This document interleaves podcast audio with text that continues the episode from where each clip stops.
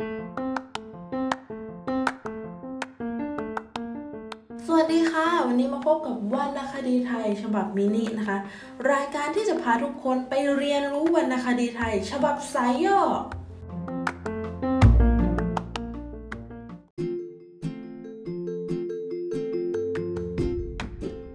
วันนี้นะคะเรามีวรรณคดีไทยอีกเรื่องหนึ่งที่น่าสนใจนะคะ เพราะว่าพบออกสอบโอเน็ตแทบทุกปีเลยค่ะ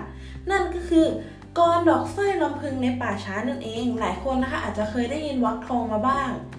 แต่วันนี้นะคะเราจะมาพูดถึงกรดอกสร้อยลำพึงในป่าช้า ฉบับรวบลัด ตามสไตล์วรรณคดีฉบับมินิกันค่ะ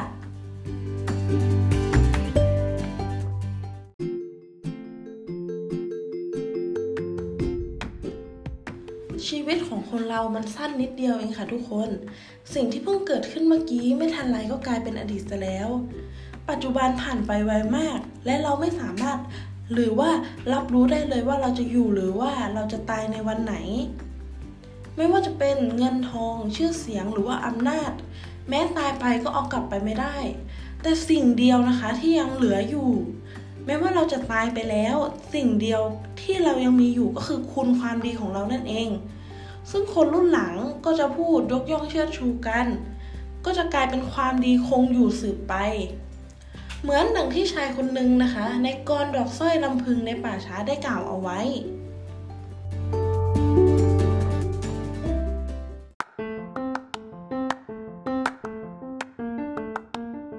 กรดอกสร้อยลำพึงในป่าช้านะคะ มีเหตุเกิดจากการที่ผู้ชายคนหนึ่งนะคะ พยายามแสวงหาความเงียบสงบ จึงได้เข้าไปนั่งอยู่ในวัดแถบชนบทนะคะ เมื่อได้ยินได้เห็นสิ่งต่างๆ รวมไปถึงที่ฝังศพชาวไร่ชาวนา ก็รู้สึกปลงสังเวชและได้เอ่ยลำพึงลำพันถ้อยคำออกมา ชายผู้นั้นนะคะได้ลำพึงลำพันถ้อยคำออกมาดังนี้ค่ะ เสียงระฆังบอกเวลาย่ำค่ำดังงานเงงชวนให้รู้สึกวังเวง ฝูงวัวควายกลับเข้าที่พำนักเช่นเดียวกันกับเจ้าของ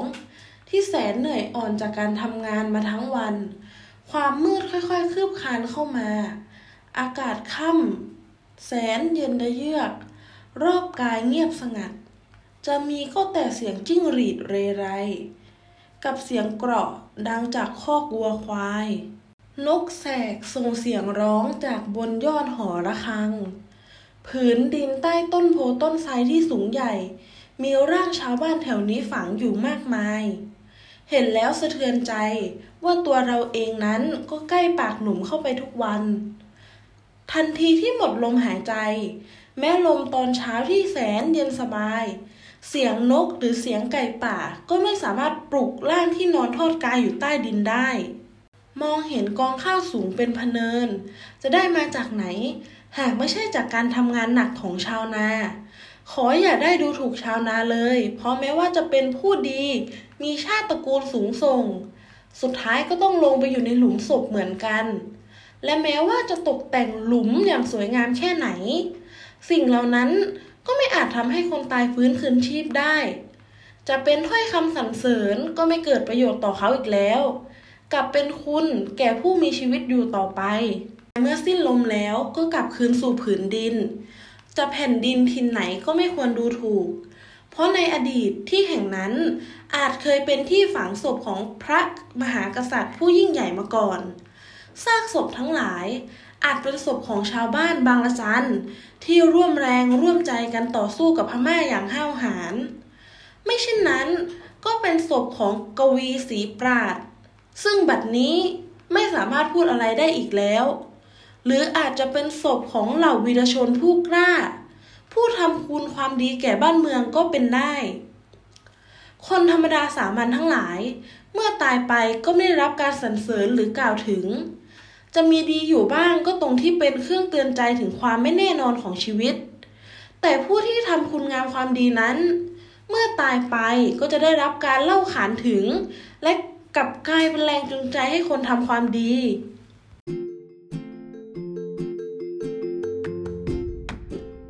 เมื่อดวงจิตได้สัมผัสกับความสงบสุขแล้ว ก็ลืมเลือนเรื่องการงานไปหมดสิ้น ลืมชีวิตที่คอยต้องวิ่งตามกระแส ลืมความวิตกกังวลในชีวิตไป และเมื่อใดนะคะ ใครคนหนึ่งที่จากไปญาติมิตรต่างก็พากันโศกเศร้าเป็นธรรมดาศพบางศพนะคะ อาจเป็นคนที่เคยใช้ชีวิตตามปกติ เคยผ่อนคลายอารมณ์ใต้ต้นกลาง เคยนั่งฟังเสียงน้ำเสียงลำธารแต่วันหนึ่งอาจมีเรื่องทุกข์ใจแล้วจากโลกนี้ไปญาติมิตรของเขาก็เสียใจนำศพของเขาไปทำพิธีต่อไป ที่แห่งนี้คืออนุสร์ของชายผู้หนึ่ง ไม่มีชาติ ไม่มีตระกูล แต่ขออย่าได้รังเกียจเขาเลย มัจจุราช พาเขาไปเพื่อเป็นเครื่องเตือนใจ เพื่อให้เรานึกถึงความไม่แน่นอนของชีวิตแล้ว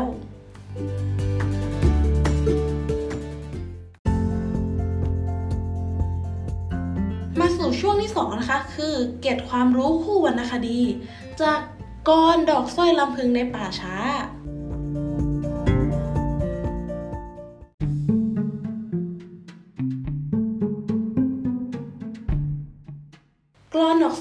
ในป่าช้านะคะ มีที่มามาจากบทกวีชื่อ Elegy Writing in a Country Churchyard ของโทมัสเกรย์ซึ่งเป็นกวีชาวอังกฤษนะคะ พระยาอนุมาราชทนเนี่ย ได้เป็นผู้ถอดความออกมาเป็นภาษาไทย จากนั้นพระยาอุปกิจศิลปสารจึงได้นำมาแต่งเป็นกลอน พร้อมกับดัดแปลงเนื้อหาบางส่วนนะคะ เพื่อให้เข้ากับวัฒนธรรมไทยนั่นเอง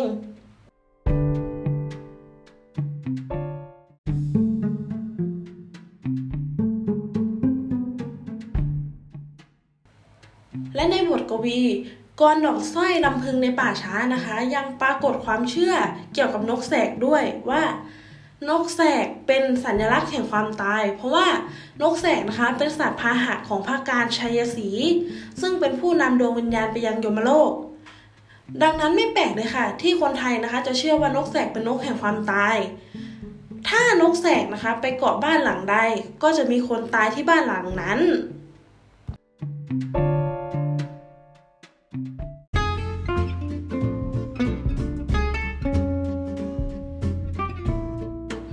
วงสุดท้ายของวรรณคดีไทยฉบับมินิแล้วนะคะ ในส่วนสุดท้ายนี้จะเป็นการพูดถึงรายละเอียดเกี่ยวกับวรรณคดีเรื่องนี้ค่ะกรดอกสร้อยลำพึงในป่าช้านะคะ แต่งโดยพญาอุปกิจศิลปสาร หรือที่เรียกว่านิ่มการจนาชีวะนั่นเองสำหรับรูปแบบการประพันธ์นะคะ จะแต่งด้วยกรดอกสร้อยนะคะ ลักษณะและฉันทลักษณ์เหมือนกรสุภาพเลย แต่คำที่สองของวรรคแรกนะคะ จะต้องเป็นคำว่าเอ๋ย และจบบทลงท้ายด้วยคำว่าเอ่ยหรือที่เรารู้จักหรือว่าท่องจำกันบ่อยๆว่า ขึ้นด้วยเอ่ยลงด้วยเอ่ยนั่นเอง วัตถุประสงค์ของการแต่งกรดอกสร้อยลำพึงในป่าช้าก็คือ เพื่อชี้ให้เห็นถึงความไม่แน่นอนของชีวิตนั่นเองสำหรับคุณค่าทางด้านเนื้อหาจากกรดอกสร้อยลำพึงในป่าช้านะคะ ที่เด่นชัดและเขาต้องการจะสื่อมาเลยก็คือ ชีวิตเป็นของไม่แน่นอนค่ะ ทุกสรรพสิ่งบนโลกนะคะ จะต้องเผชิญกับอนิจจังทุกขังอนัตตา ซึ่งก็คือความไม่เที่ยงความร่วงโรย และความไม่มีตัวตนนั่นเอง คนเรานะคะตายไปก็ไม่สามารถนำเงินทอง ชื่อเสียงหรือว่ายศหาบรรดาศักดิ์ติดตัวไปได้ ดังนั้นคนเรานะคะควรหมั่นทำความดี คิดแต่สิ่งดีๆ เพื่อให้คนอื่นจดจำไว้ดีกว่า เพราะว่า หากเราตายไปนะคะ ความดีเราก็จะถูกจารึกไว้ตลอดไปไม่มีเสื่อมคลาย เหมือนร่างกายเรานั่นเอง มาต่อกันที่คุณค่าทางด้านวรรณศิลป์นะคะ ที่เด่นชัดของบทนี้ก็คือมีการใช้สัทพจน์นะคะ ในการเรียนเสียงธรรมชาติ เช่นกรบทนี้นะคะ วังเอ๋ยวังเวงง่างเงงย่ำค่ำระคังขาน ฝูงวัวควายพ่ายลาทิวาการ ค่อยๆผ่านท้องทุ่งมุ่งถิ่นตน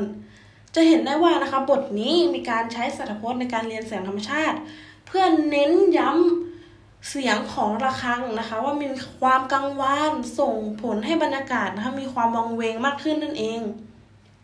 แล้วก็มีการเล่นคำนะคะ สัมผัสนอกสัมผัสใน รวมไปถึงสัมผัสสระสัมผัสอักษรในวรรคด้วยเช่นกัน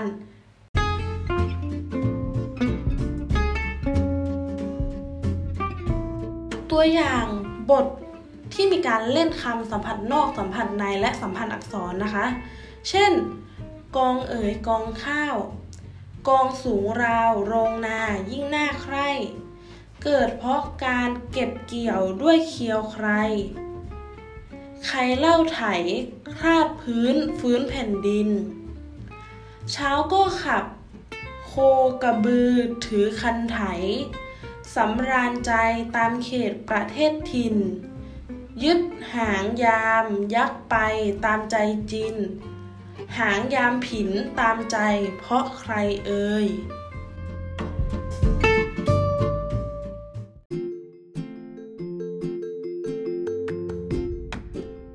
ก็จบไปแล้วนะคะสำหรับวรรณคดีไทยฉบับมินิเรื่องกรดอกสร้อยลำพึงในป่าช้า เป็นยังไงบ้างคะ ได้ความรู้เรื่องอะไรบ้าง แต่ความจริงนะคะกรดอกสร้อยลำพึงในป่าช้าเนี่ย ตัวบทเขาจะมีความละเอียดอ่อน ลึกซึ้งกินใจมาก ดังนั้นก็เลยอยากให้ท่านผู้ฟังนะคะ ได้ลองไปหาอ่านดู ซึ่งสามารถวิเคราะห์ และสามารถตีความได้หลากหลาย ซึ่งมีความลึกซึ้งและกินใจมาก ๆ ในบางบทนะคะทำให้มีการคัดเลือกบทบางบทนะคะ มาใช้ในข้อสอบเยอะมากนะคะ ซึ่งออกทุกปีใน o n e t นะคะ